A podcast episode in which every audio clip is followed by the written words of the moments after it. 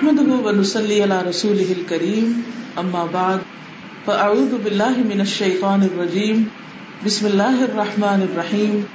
رب اشرح لي صدري ويسر لي امري واحلل عقدة من لساني يفقهوا قولي.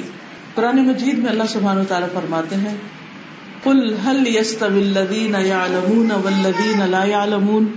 کہہ دیجیے، کیا وہ لوگ جو علم رکھتے ہیں اور وہ جو علم نہیں رکھتے برابر ہو سکتے، برابر نہیں ہو سکتے۔ جس طرح دھوپ اور چھاؤں برابر نہیں ہوتی، جس طرح اندھیرا اور روشنی برابر نہیں ہوتی۔ اسی طرح علم کا ہونا اور نہ ہونا برابر نہیں ہوتا۔ اللہ سبحان تعالیٰ ایمان کے ساتھ درجات بلند کرتا ہے یعنی ایمان اور کفر بھی برابر نہیں ہوتا۔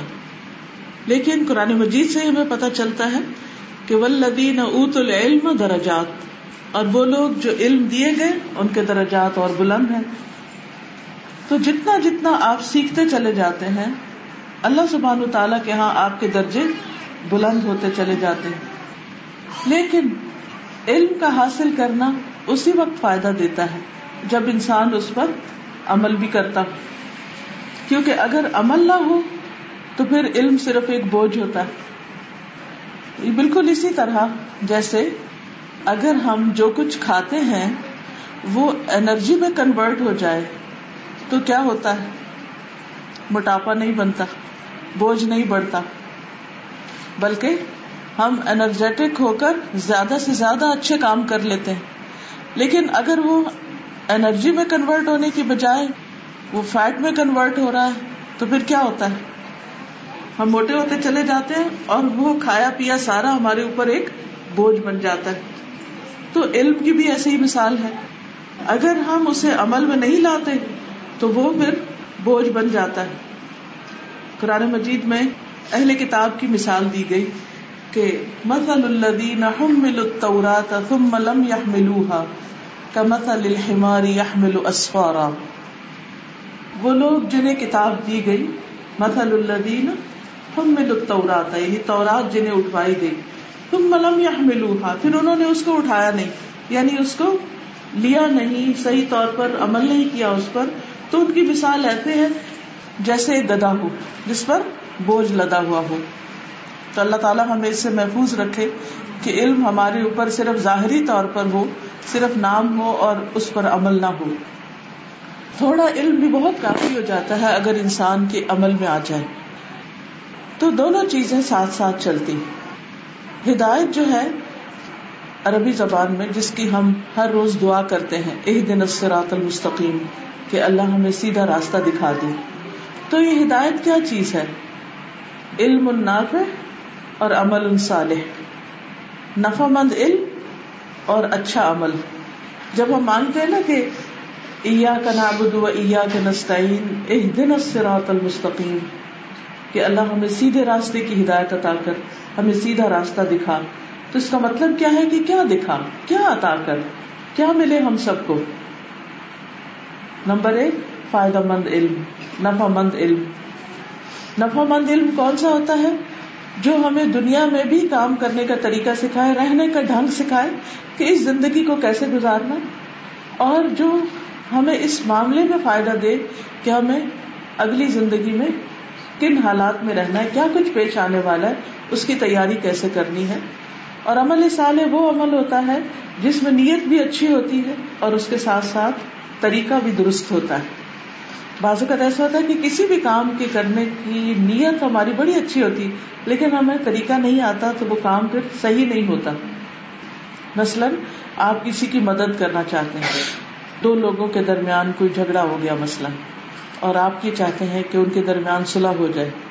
اور آپ بڑی اچھی انٹینشن کے ساتھ ایک کے پاس جاتے ہیں، اس کو سمجھاتے ہیں، دوسرے کے پاس جاتے ہیں، اس کو سمجھاتے ہیں۔ لیکن آپ کے بات کرنے کا طریقہ ایسا ہے کہ جس کی وجہ سے وہ صلح ہونے کی وجہ اور لڑائی جھگڑا پڑ جائے۔ تو یہ کیا ہوا؟ یہ عمل صالح نہ ہوا۔ صالح اسی وقت ہوتا ہے جب نیت بھی اچھی ہو، جذبہ بھی اچھا ہو، شوق بھی ہو اور اس کے ساتھ ساتھ طریقہ بھی صحیح ہو۔ یعنی دنیاوی اعتبار سے بھی اور پھر دین کا کام کرنے کے لیے صحیح طریقہ کون سا ہے جو محمد الرسول اللہ صلی اللہ علیہ وسلم کا طریقہ ہے؟ اللہ سبحان تعالیٰ نے ہمیں اپنی عبادت کے لیے پیدا کیا ہے۔ جتنے بھی پیغمبر دنیا میں آئے، انہوں نے آ کر ہر قوم کو اور ہر قوم کے ہر فرد کو ایک ہی پیغام دیا۔ کہ لوگوں، اللہ کی عبادت کرو۔ کیونکہ اللہ تعالیٰ نے اتنی مخلوق پیدا کی ہے جو سب اس کی تسبیح کر رہی ہے، لیکن ان کے پاس اپنا اختیار نہیں۔ ہمیں اللہ تعالیٰ نے اختیار دیا اور پھر ساتھ ہماری زندگی کا مقصد بھی بتا دیا کہ تمہارا کام کیا ہے؟ اللہ کو پہچاننا اور اس کے آگے جھکنا، اس کی عبادت کرنا۔ قرآن مجید میں جتنے بھی انبیاء ہیں ان کے بارے میں آتا ہے، وَلَقَدْ بَعَثْنَا فِي كُلِّ أُمَّةٍ رَسُولًا أَنِ اعْبُدُوا اللَّهَ وَاجْتَنِبُوا الطَّاغُوتَ۔ اور یقیناً ہم نے ہر امت میں ایک رسول بھیجا کہ لوگوں، اللہ کی عبادت کرو اور تاغوت سے بچو۔ ہر قوم کو ایک ہی سبق دیا گیا۔ جتنے بھی انبیاء آئے، سب نے لوگوں کو یہی بتایا کہ تمہیں اللہ کی عبادت کرنی۔ اب یہ نہیں ہو سکتا کہ جب ہم واپس اللہ سبحان و تعالی کے پاس پہنچے تو جو عبادت کر رہے ہیں اور جو عبادت نہیں کر رہے، وہ دونوں برابر ہو جائے تو جیسا کہ ہم نے ذکر کیا کہ جو ہدایت ہم مانگتے ہیں، وہ اسی چیز کی مانگتے ہیں کہ اللہ تعالیٰ ہمیں ہماری عبادت کے طریقے سکھا دے، ہمیں صحیح علم عطا کر دے اور پھر اچھا کام کرنے کا صحیح طریقہ بھی ہمیں سکھا دے، تاکہ جب ہم تیری ملاقات کے لیے قیامت کے دن حاضر ہوں تو تو ہم سے راضی ہو اور ہم تجھ سے راضی ہو جیسا کہ صحابہ کرام کے ساتھ ہوا تھا، اللہ سبحان تعالیٰ نے قرآن مجید میں واضح طور پر فرما دیا، رضی اللہ عنہم ورد ان اللہ ان سے راضی ہو گیا اور وہ اس سے راضی ہو گئے۔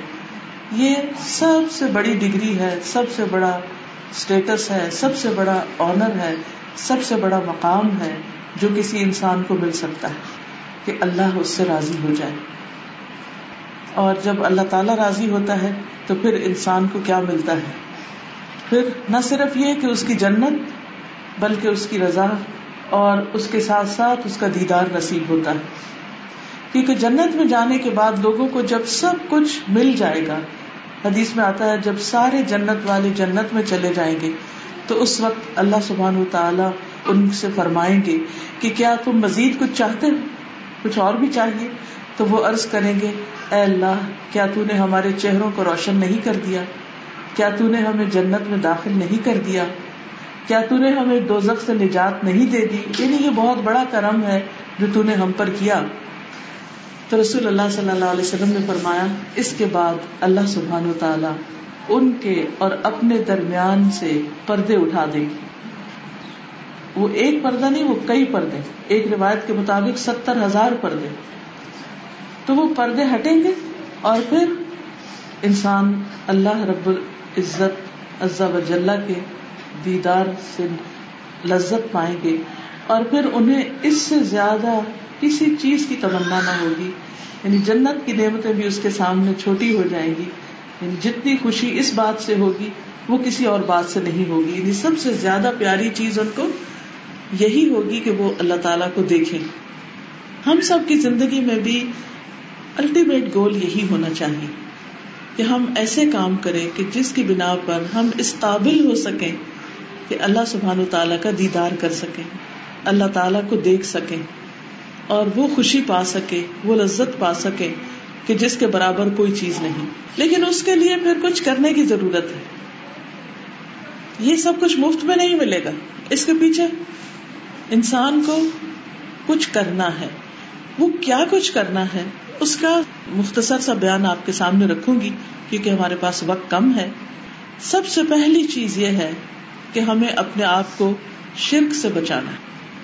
اس بات کا علم حاصل کرنا ہے کہ اللہ ایک ہے۔ کیونکہ اگر کسی شخص نے ساری زندگی بھی عبادت کی یعنی وہ کسی حجرے میں بیٹھ کے دن رات نمازیں پڑھ رہا ہے لیکن اس کا عقیدہ درست نہیں۔ وہ شرک کر رہا ہے کسی بھی طرح سے، جانے یا انجانے۔ تو اس کی ساری عبادت ضائع۔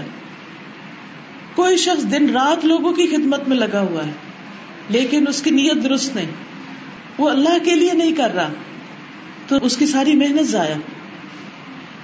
تو سب سے پہلی چیز جو کرنے کی ہے ہم سب کے لیے وہ کیا ہے؟ فالم اللہ یہ جان لو کہ اللہ کے سوا کوئی عبادت کے لائق نہیں، اللہ کے سوا کوئی معبود نہیں۔ نہ سجدہ کسی اور کے لیے، نہ دعا کسی اور سے، نہ نظر نیاز کسی اور کے نام پر، نہ صدقہ خیرات کسی اور کے نام پر، اور نہ ہی کوئی اچھا کام لوگوں کو دکھانے کے لیے۔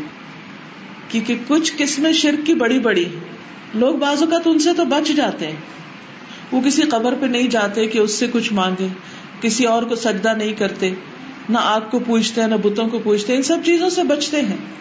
لیکن جب نماز پڑھتے ہیں تو اکیلے پڑھتے ہیں تو جلدی جلدی پڑھتے ہیں۔ اور جب لوگوں کے سامنے ہوتے ہیں تو کیسی پڑھتے ہیں؟ بہت آرام سے پڑھتے ہیں۔ اب نماز کس کے لیے؟ اللہ سبحانہ تعالیٰ فرماتا ہے عقب سلاط ذکری اللہ کی یاد کے لیے۔ کل ان سلاتی و نسخی و محیا و مماتی للہ رب العالمین۔ کہہ دیجیے بے شک میری نماز، میری قربانی، میرا جینا اور میرا مرنا اللہ رب العالمین کے لیے یعنی میرا ہر کام اپنے رب کی رضا کے لیے۔ مجھے اس سے سلا چاہیے، مجھے اس کو خوش کرنا ہے۔ لیکن شیطان ہمارا دشمن ہمارے ساتھ لگا ہوا ہے۔ وہ جب ہم کوئی اچھا کام کرنے لگتے تو خواہ مخواہ ہمارے دل میں خیال ڈال دیتا ہے۔ کہ یہ کام کرو، اس سے لوگ بڑے خوش ہوں گے۔ اسی وقت اپنے آپ کو جھٹکنا ہے کہ نہیں، میں نے تو صرف اللہ کی رضا کے لیے کام کرنا ہے، لوگوں کی خوشی کے لیے نہیں۔ تو سب سے پہلی چیز سیکھنے کی کیا ہے؟ توحید۔ دوسرا کام، اپنی عبادات کو درست کرنا ہے۔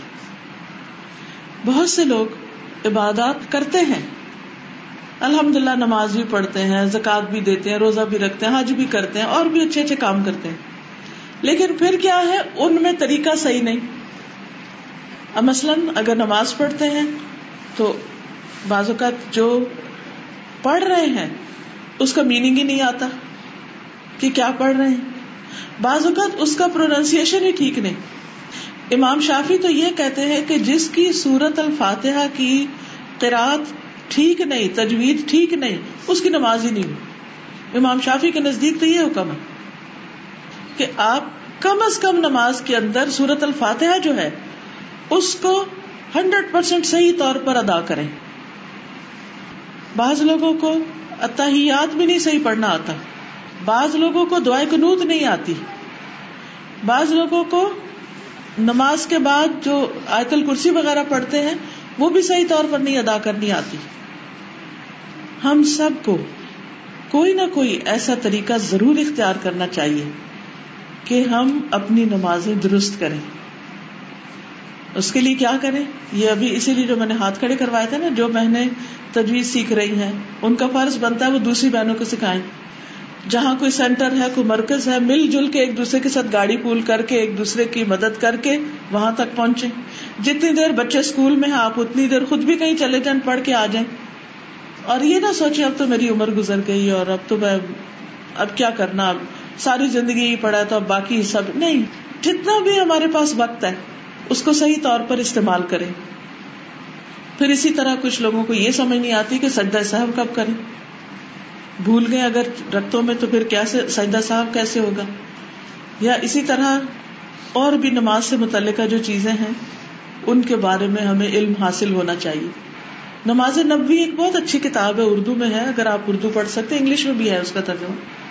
اس کو آپ ایک ایک صفحہ روز پڑھ کے نا اپنی نمازوں کا جائزہ لیں کہ ہم کہاں غلطی کر رہے ہیں، تو اس کی اصلاح کر لیں۔ پھر اسی طرح زکات ہے۔ بعض لوگ زکات دیتے ہیں، لیکن دو غلطیاں کرتے ہیں اس میں بڑی والی۔ چھوٹی تو اور بھی ہو سکتی ہے دو بڑی غلطیاں۔ نمبر ایک غلطی یہ کہ صحیح کیلکولیشن نہیں کرتے۔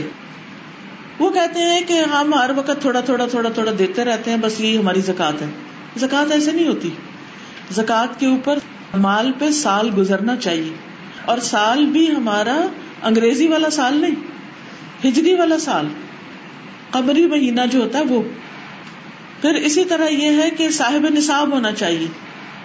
سرٹن لمٹ کی سونا یا چاندی ہونی چاہیے۔ یا پھر اگر پیسے ہیں، چاندی کی قیمت کے برابر تو ان پر بھی زکات لگتی کئی لوگوں کے پاس اتنے پیسے ہوتے ہیں۔ سال بھر وہ پیسے رکھے رہتے ہیں، لیکن انہیں پتا ہی نہیں کہ اس میں زکات لگ چکی ہے اور زکات ادا کرنی۔ تو کس کس چیز پر زکات لگتی ہے؟ کتنی کتنی ادا کرنی ہے؟ اس کے بارے میں ہمیں جاننا ضروری ہے۔ بعض خواتین کے پاس اچھا بھلا زیور ہوتا ہے، لیکن وہ زکات کیوں نہیں دیتی؟ وہ یہ کہتی ہیں، ہماری کون سی آمدنی ہے؟ ہمارے شوہر نہیں دیتے، ہم کیا کریں؟ تو انہیں اسی زیور کے اندر سے زکات نکالنی، لیکن نکالنی۔ کیلکولیشن کرنے کی ضرورت ٹھیک ہے؟ یعنی پوری آمدنی کا سونا، چاندی، روپیہ، پیسہ یا اسی طرح اگر کوئی اور قسم ہے مال و دولت کی جس پہ زکات لگتی تو ان چیزوں کا پتہ کرنا چاہیے۔ دوسری جو غلطی کرتے ہیں وہ یہ ہے کہ یہ نہیں جانتے کہ زکات لگتی کس پہ ہے۔ اس میں شک و شبہ میں پڑے رہتے ہیں۔ کیا بہن بھائیوں کو لگتی ہے کہ نہیں لگتی؟ لگتی ہے تو کب لگتی ہے؟ بعض لوگ پوچھتے ہیں اچھا غریب کی شادی کے لیے دے دے بات شادی کی نہیں ہے۔ دیکھنا یہ ہے کہ وہ جس کو آپ دے رہے ہیں، وہ مسکین ہے یا محتاج ہے، فقیر ہے، کون ہے وہ جس کو دی جا رہی؟ کیونکہ اگر آپ نے زکات نکال بھی دی اور مستحق تک نہیں پہنچائی، تو پھر بھی زکات نہیں ہوتی۔ تو اس علم کو سیکھنا فرض کے درجے میں ہے۔ اگر اللہ نے آپ کو مال دیا ہے یعنی شادی کے موقع پر ایک سیٹ اگر ماں باپ دے دیتے ہیں، ایک سسرال والے دے دیتے ہیں، اور اگر تین تین چار چار تولے کے بھی وہ سیٹ ہے تو مل کے ساڑھے سات تولے سونا تو بن ہی جاتا ہے۔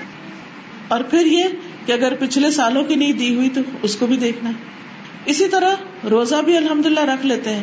لیکن خواتین کے معاملے میں کیا مشکل ہے؟ رمضان کے روزے اگر چھوٹے ہوئے، تو وہ پیریڈ وغیرہ کی وجہ سے تو بعض لوگوں کو میں نے کہتے ہوئے سنا، وہ کہتے ہیں، جان بوجھ کے تھوڑی چھوڑے تھے۔ اب ہمیں تو یاد ہی نہیں کہ کزا رکھے بچہ پیدا ہوا، اس کے بعد چھوڑ دیے۔ اور پھر ایک کے بعد ایک بچہ آتا گیا اور روزے چھوٹتے گئے چھوٹتے گئے۔ اور سالوں سال کے جمع ہو گئے۔ نہ فدیا دیا، نہ کفارا نہ کچھ اور۔ پھر اسی طرح بعض لوگ بزرگ ہو جاتے ہیں، ایسی بیماریوں کے شکار ہو جاتے ہیں کہ روزہ نہیں رکھ سکتے۔ تو کیا کرنا چاہیے؟ فدیا کب دے سکتے ہیں؟ اس کا کب نہیں؟ فدیا دینا ہے تو کتنا دینا ہے؟ ایک مسکین کا کھانا دینا ہے کیا کھانا ہی دینا ہے یا آپ پیسہ بھی دے سکتے ہیں؟ اور کیا ایک ہی کو دے سکتے ہیں یا بہت ساروں کو دے سکتے ہیں؟ یہ سارے سوال ہوتے ہیں نا لزینوں میں۔ ان کے جواب آنے چاہیے۔ اسی طرح حج پہ جا رہے ہیں۔ تو بعض لوگ سمجھتے مدینہ جانا حج ہے۔ یہ کہتے ہوئے سنائی دیتے مدینے والے نے بلایا۔ اس کو حج کہتے ہیں۔ یہ تو حج نہیں ہوتا۔ حج میں ہم کیا کہتے ہیں؟ لبئی اللہ لبئی لبئی کلا شریک لک لبئی ان الحمد والنعمت لک والملک لا شریک لک حج اللہ کے لیے ہوتا ہے۔ وَلِلَّهِ عَلَى النَّاسِ حِجُّ الْبَيْتِ مَنِ اسْتَطَاعَ إِلَيْهِ سَبِيلًا۔ اللہ کے لیے ہے لوگوں کے ذمہ حج۔ حج نبی صلی اللہ علیہ وسلم کے لیے نہیں ہوتا۔ حج اللہ کے لیے ہوتا ہے۔ اللہ کی عبادت ہے حج۔ اور اگر انسان کے پاس استطاعت ہے تو فرض ہو جاتا ہے اس کو جتنا جلدی ہو ادا کر لینا چاہیے۔ کیونکہ وقت کے ساتھ ساتھ انسان کے اوپر بیماریاں بھی آ جاتی ہیں مصروفیتیں بھی کئی چیزیں آ جاتی تو اس فریضے کا ادا کرنا ضروری تو یہ ان سب چیزوں کا علم حاصل کرنا ہے۔ اس کے لیے اگر کوئی بھی سکھانے والا ہے تو تکلیف کر کے پہنچے، جا کے سیکھے۔ نہیں کوئی سکھانے والا، اللہ کا لاکھ لاکھ شکر ہے کہ اب اللہ نے اس جدید دور کے جو مختلف نعمتیں ہمیں دی ہیں ان میں سے ایک نعمت کیا ہے کہ ہر ایک کے پاس سب بہت اچھا سا فون ہوتا ہے اینڈرائڈ یا آئی فون یا کوئی اور، جس میں ہم مختلف طرح کے لیکچر ڈاؤن لوڈ کر سکتے ہیں۔ مختلف ویب سائٹس کو آپ گھر بیٹھے دیکھ کر اس میں سے اپنی پسند کی چیزیں نکال سکتے ہیں۔ اگر آپ کو پڑھنا آتا ہے تو آپ کو مختلف سوالوں کے جواب نیٹ پر ہی مل جائیں گے۔ ریڈنگ کے لیے جو سوال اس وقت میں نے اٹھائے ہیں نا پرائز کے اعتبار سے اگر آپ انگلش پڑھنا جانتے ہیں تو اسلام کیو اینڈ اے ایک ویب سائٹ ہے۔ اس پر آپ سوال ڈالیے تو آپ سے پہلے کئی لوگوں نے وہ سوال کیے ہوئے اور ان کے جوابوں کی بھی لسٹ آ جاتی۔ اس پر ڈال کر اس میں سے جواب پڑھیے۔ اس کے کچھ سوالوں کے اردو بھی, بھی جواب ہیں۔ اردو میں بھی آ جاتے ہیں۔ تو نیٹ کا استعمال سیکھیے۔ بعض خواتین ڈرتی رہتی نہیں نہیں وہ یا بچوں سے شرماتی ان سے نہیں سیکھتی۔ میں ہمیشہ جو مجھے چیز نہیں آتی، میں اپنے بیٹے کو بلاتی ہوں، کہتی یہ کیسے کرتے ہیں، مجھے سکھاؤ۔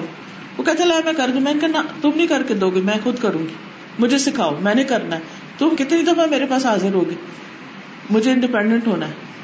تو چاہے اپنا بچہ ہو، کوئی چھوٹا ہو، کوئی بھی ہو، اس سے سیکھے کہ میں یہ کام کیسے کروں۔ اسی طرح اب ایک نئی اپلیکیشن آئی ہے، ابھی اینڈرائڈ پہ آئی ہے آئی فون پہ آنے والی ہے، قرآن in hand Quran in hand اس میں آپ کو پوری تفسیر کے اردو میں، انگلش میں، پشتو میں، بلوچی میں لیکچر ملیں گے۔ پھر مختصر تفسیر ملے گی ڈیٹیل تفسیر ملے گی۔ اسی طرح کتاب الحج، کتاب الزکات کتاب السلاد جنائز کے بارے میں۔ میرا جینا، میرا مرنا یعنی زندگی گزارنے کے طریقے اور مرنے کے بعد کیا ہوگا؟ ان ساری چیزوں کی ڈیٹیل اس میں موجود ہے اسی طرح مختلف کتابیں، مختلف کارڈ وہ ساری چیزیں آپ کو وہاں سے مل جائیں گی۔ تو آپ ویب سائٹ کو دیکھیں۔ پھر اسی طرح یہ ہے کہ اگر آپ کی کراط اچھی نہیں، تو اس کے بھی کئی پروگرام تجوید کے بھی ہوتے ہیں۔ لیکن بہتر تجوید کا طریقہ یہ کہ آپ کو استاد ملے اور آپ کسی کے پاس بیٹھ کر سیکھے یہ بہنیں جو یہاں سکھانے والی ہیں، وہ اپنا بتائیں کہ کہاں سکھاتی ہیں تاکہ آپ وہاں پر پہنچے اور آپ اس کو سیکھ سکیں۔ کیوں؟ اس لیے کہ طلب العلم فریضت اللہ کل مسلم۔ علم کا حاصل کرنا فریضہ ہے ہر مسلمان کے اوپر۔ اور پھر میں یہ کیوں کہہ رہی ہوں کہ جن کو آتا ہے وہ دوسروں کو سکھائے کیونکہ یہ پڑوسیوں کے حقوق میں سے ہے کہ ہم ایک دوسرے کے بارے میں جانیں، ایک دوسرے سے ملاقات کریں، ایک دوسرے سے سیکھے سکھائے نبی صلی اللہ علیہ وسلم نے ایک موقع پر کسی قبیلے کو وعید سنائی تھی کہ ان میں ایسے لوگ ہیں جو سکھا سکتے ہیں تو وہ کیوں نہیں سکھاتے؟ وہ سکھائے ورنہ میں ان کو سزا دوں گا۔ تو ہم پر جنہیں نہیں پتا ان کا فریضہ کیا ہے؟ وہ ڈھونڈے کہ کہاں سکھایا جاتا ہے۔ اور جو سکھا سکتے ان کا فریضہ کیا ہے؟ کہ وہ اپنی سروسز آفر کرے کہ ہم حاضر ہیں آئے ہمارے پاس، ہم آپ کو فیص پہنچائیں گے۔ کیونکہ نیکی کا حکم دینا، برائی سے روکنا، خیر کی طرف بلانا، یہ ہمارا فریضہ بل تک امت الخیر۔ تم میں سے ایک گروہ ایسا ہونا چاہیے جو خیر کی دعوت دے، نیکی کے کاموں کی طرف بلائے۔ کہ آؤ، یہ نیکی کا رستہ ہے، اس پر چلو۔ یا امرون بال معروف ہی وہ انل من کر وہ نیکی کا حکم دیتے ہیں اور برائی سے روکتے ہیں۔ تو یہ ہم سب کی ایک اجتماعی ذمہ داری ہے۔ مسلمان ہونے کے لیے اتنا ہی کافی نہیں کہ ہم نماز روزہ بس اپنا پورا کر لیں۔ اس کے لیے اپنی ذاتی عبادت کے بعد اگلا کرنے کا کام کیا ہے؟ کہ ہم دوسروں کی مدد کریں۔ حقوق العباد ادا کریں۔ جب ہم حقوق العباد کی بات کرتے ہیں تو اس میں ہم صرف لمیٹڈ چند باتیں کرتے ہیں۔ جیسے والدین کا حق، اس سے کوئی شک نہیں۔ اللہ کی عبادت کے بعد سب سے بڑا حق والدین کا ہے۔ انشکرلی والی والدئی میرے شکر گزار بنو اور اپنے ماں باپ کے، اپنے والدین کے۔ پھر اس کے بعد شوہر کی شکر گزاری۔ نبی صلی اللہ علیہ وسلم نے ایک موقع پر فرمایا کہ میں نے جہنم میں اکثریت عورتوں کی دیکھی اور اس کی کیا وجہ بتائی؟ دو وجوہات بتائی ایک یہ کہ اپنی زبان کا بڑا غلط استعمال کرتی ہے۔ گالی گلوچ اور ڈانٹ ڈپٹ اور اس طرح کی چیزیں۔ اور یہ ہم سب کا ہی مسئلہ بن جاتا ہے کسی نہ کسی جگہ۔ جیسے بچوں کے ساتھ خاص طور پر نہ بات مانے تو ہم بعض مائیں تو بدوائیں تک بھی دینے لگتی ہیں۔ اور پھر وہ خدا نخواستہ پوری ہو جائے تو خود ہی پچھتاتی بھی ہے تو زبان کا بھی صحیح استعمال اور اس کے ساتھ ساتھ دوسری چیز شوہر کی ناشکری ہوتی۔ یعنی شوہر ان کے لیے بہت کچھ بھی کرتا ہے، لیکن کبھی اس سے کوئی کمی بیشی ہو جاتی ہے تو کہتی ہے، ہم نے تو یہاں کبھی خوشی دیکھی نہیں۔ مجھے تو آج تک تم سے کوئی فیص پہنچے گی حالانکہ سب کچھ اسی سے مل رہا ہوتا اولاد اسی سے ملی، گھر بار ٹھکانا، کھانا پینا، سب کچھ۔ کیا کیا ضروریات نہیں ہماری پوری کرتے۔ جی خواتین ہی کی بات کر رہی یہ جو خواتین کا کردار ہے نا، یہ ساری باتیں خواتین کی کرنے کی۔ ٹھیک ہے؟ جی۔ تو یہ جتنی بھی باتیں میں بتا رہی ہوں، یہ اسی ٹاپک سے متعلق ہے کہ خاتون ہونے کی حیثیت سے ہماری ذمہ داری کیا بنتی؟ اب یہ جو شوہر کی شکر گزاری کی بات کر رہی ہوں، یہ بھی کس کا کردار؟ کس کو کرنا ہے؟ عورت کو کرنا ہے نا؟ تو یہ بھی عبادت ہے۔ یعنی حقوق العباد کی ادائیگی میں والدین کے بعد سب سے بڑا درجہ کس کا ہے؟ شوہر کا ہے۔ اور جب شادی ہو جاتی ہے، تو بعض اوقات شوہر کا درجہ ماں باپ سے بھی بڑھ جاتا ہے۔ ماں باپ کو بھی ملنے کے لیے جانا ہو تو کیا کرنا چاہیے؟ شوہر کی اجازت سے جانا چاہیے۔ اس کے بغیر نہیں جا سکتے۔ اور اگر کوئی بات ایک طرف والدین کہہ رہے ہوں اور دوسری طرف کون کہہ رہا شوہر کہہ رہے تو پھر کس کی ماننی ہوگی؟ شوہر کی ماننی ہوگی۔ کہ یہ اللہ کا حکم ہے۔ اچھا بعض اوقات ہمیں ان کی کوئی بات پسند نہیں آتی تو ہم نہیں ماننا چاہتے۔ اس وقت یہ دیکھنا چاہیے کہ کیا یہ اللہ کے حکم کے خلاف ہے؟ پھر تو ٹھیک ہے، لیکن اگر اللہ کا حکم اسی میں ہی ہے جو شوہر کہہ رہا ہے، تو ماننا فرض ہے۔ لازمی ماننا ہوگا۔ امبیا علیہ السلام کی بیویوں کا کردار کیا تھا؟ امبیا کی بیویوں میں سے جن بیویوں نے اپنے شوہروں کے مشن میں ان کا ساتھ نہیں دیا، قرآن نے ان کا ذکر کرتے ہوئے اسے خیانت سے تعبیر کیا۔ جن میں نو علیہ السلام کی بیوی اور لوت علیہ السلام کی بیوی کا ذکر آتا ہے کہ فخان ہوما انہوں نے اپنے شوہروں سے خیانت کی۔ فلم یغنیا انہما من اللہ شیئا۔ تو وہ انہیں اللہ سے بچانے میں ان کے کچھ کام نہ آئے۔ شوہر ان کو نہیں بچا سکے۔ وکیل ادخل النار مع الداخلین۔ اور کہہ دیا گیا، آگ میں داخل ہونے والوں کے ساتھ تم بھی داخل ہو جاؤ۔ تم بھی چلی جاؤ۔ ٹھیک ہے نا؟ تو کیوں؟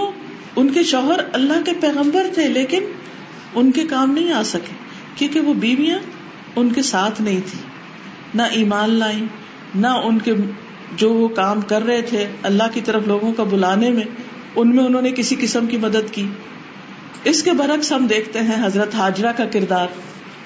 انہوں نے کیا کیا؟ جب ان کے پاس دودھ پیتا اچھا بچہ تھا۔ ابراہیم علیہ السلام ان کو مکہ میں چھوڑ کر آئے۔ تو وہ چھوڑ کے جب جا رہے تھے تو پیچھے پیچھے دوڑ رہی تھی۔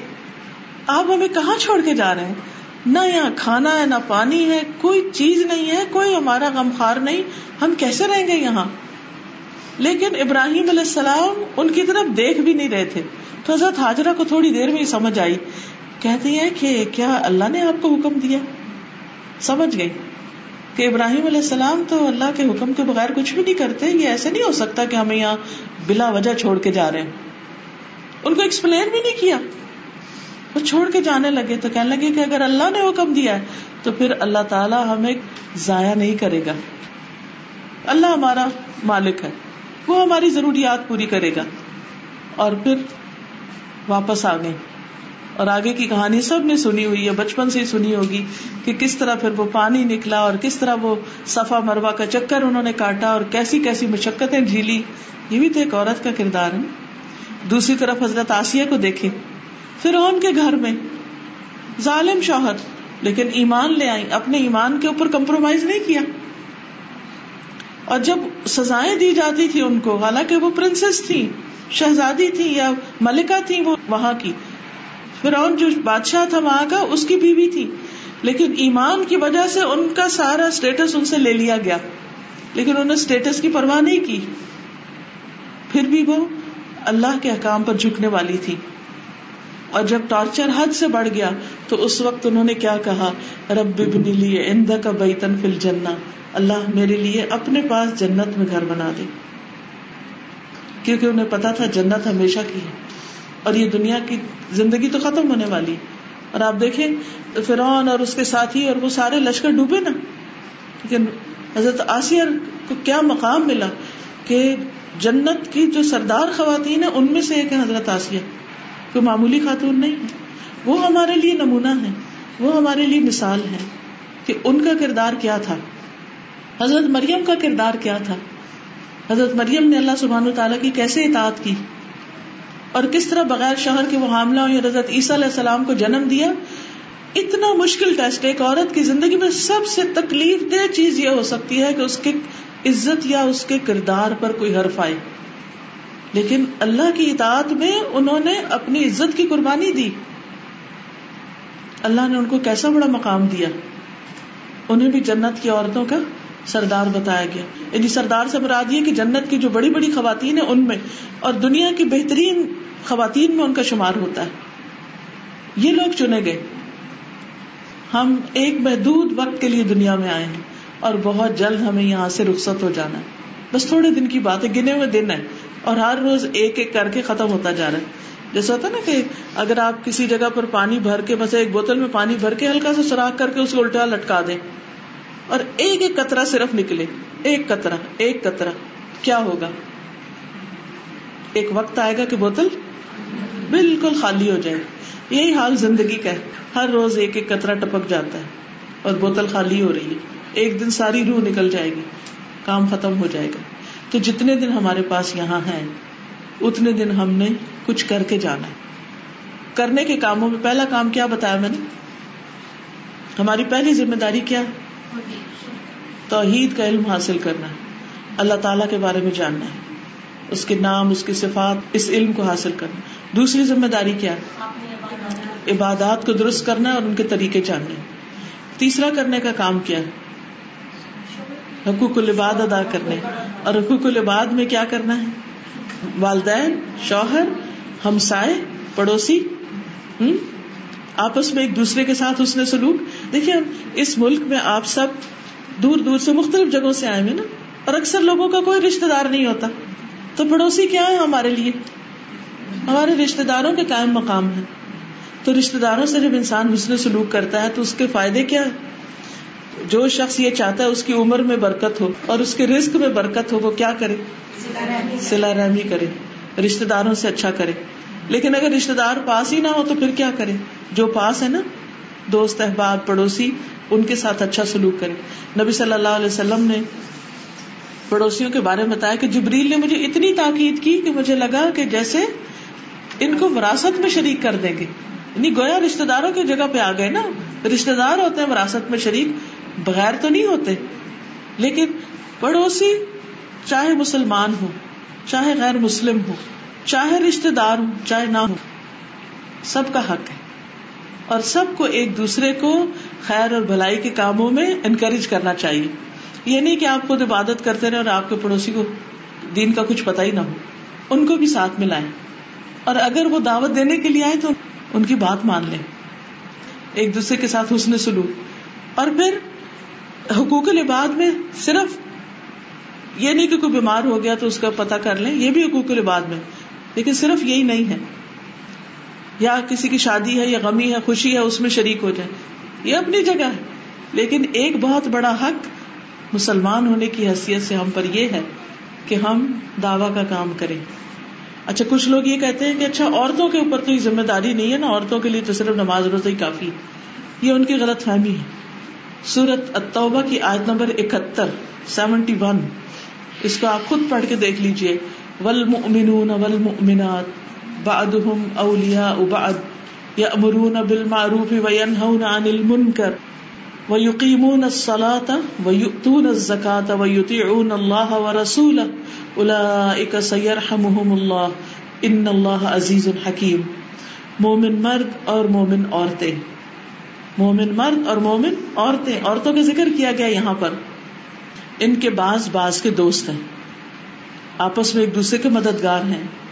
کس کام میں وہ نیکی کا حکم دیتے ہیں اور برائی سے منع کرتے ہیں نماز قائم کرتے ہیں زکات دیتے ہیں اور اللہ اور اس کے رسول کا حکم مانتے ہیں یہی لوگ ہیں جن پر اللہ ضرور رحم کرے گا اللہ کی رحمت کہاں سے آئے گی جب ہم یہ کام کریں گے ٹھیک ہے اور اس میں آپ دیکھیے کہ صرف نیکی کا حکم اور برائی کسے روکنا نہیں، بلکہ یقین سلا تھا وہ یوتون زکا تھا وہ اللہ و رسول یہ تین چیزیں آتی ہیں اور۔ یعنی نماز زکات اللہ اور اس کے رسول کی اطاعت کے ساتھ ساتھ امر بالمعروف اور نئی انل منکر آتا ہے۔ یہ سب ایک لائن میں بتائے گئے ہیں۔ تو جس رب نے نماز کا حکم دیا زکات کا حکم دیا، اسی نے اس چیز کا حکم دیا ہے کہ ہم نیکی کا حکم دیں اور برائیوں سے روکے لوگوں کو۔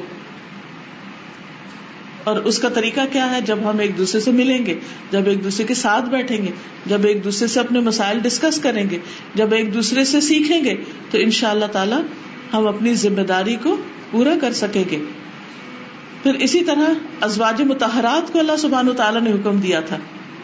اور وہ حکم کیا تھا کہ نبی کے گھر میں جو کچھ پڑھا جاتا ہے ولکر نمایت لافی بوت کن من آیات اللہ والحکمہ ان اللہ کان لطیف خبیرہ تمہارے گھروں میں اللہ کی جن آیات اور دانائی کی باتوں کی تلاوت کی جاتی ہے، انہیں یاد کرو۔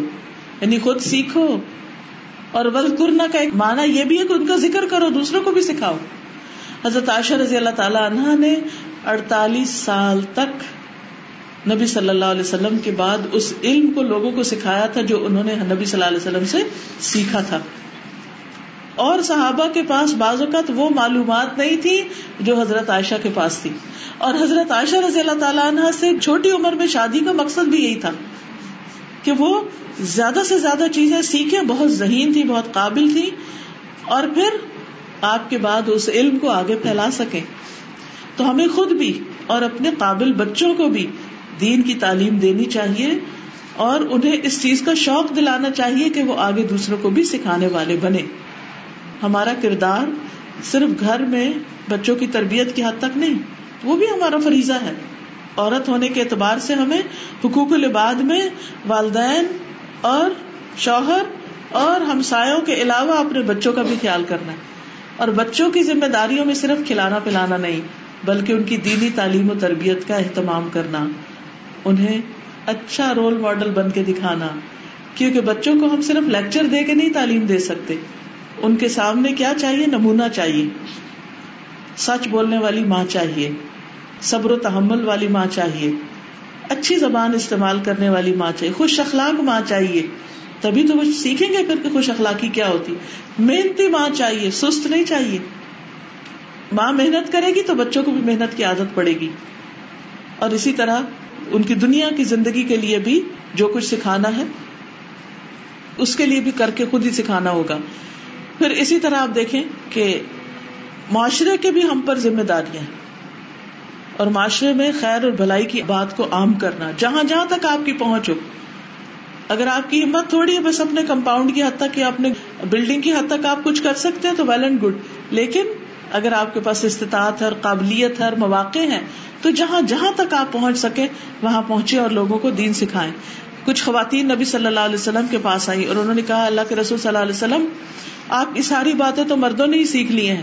آپ ہمارے لیے اپنی طرف سے کوئی جگہ مقرر کرے اور کوئی دن مقرر کرے یعنی کوئی دن مخصوص کرے جس میں ہم آپ کے پاس آئیں اور ہم آپ سے سیکھے تو نبی صلی اللہ علیہ وسلم نے پھر ان کے لیے فرمایا کہ فلاں فلاں دن، فلاں فلاں جگہ پر اکٹھی ہو جاؤ۔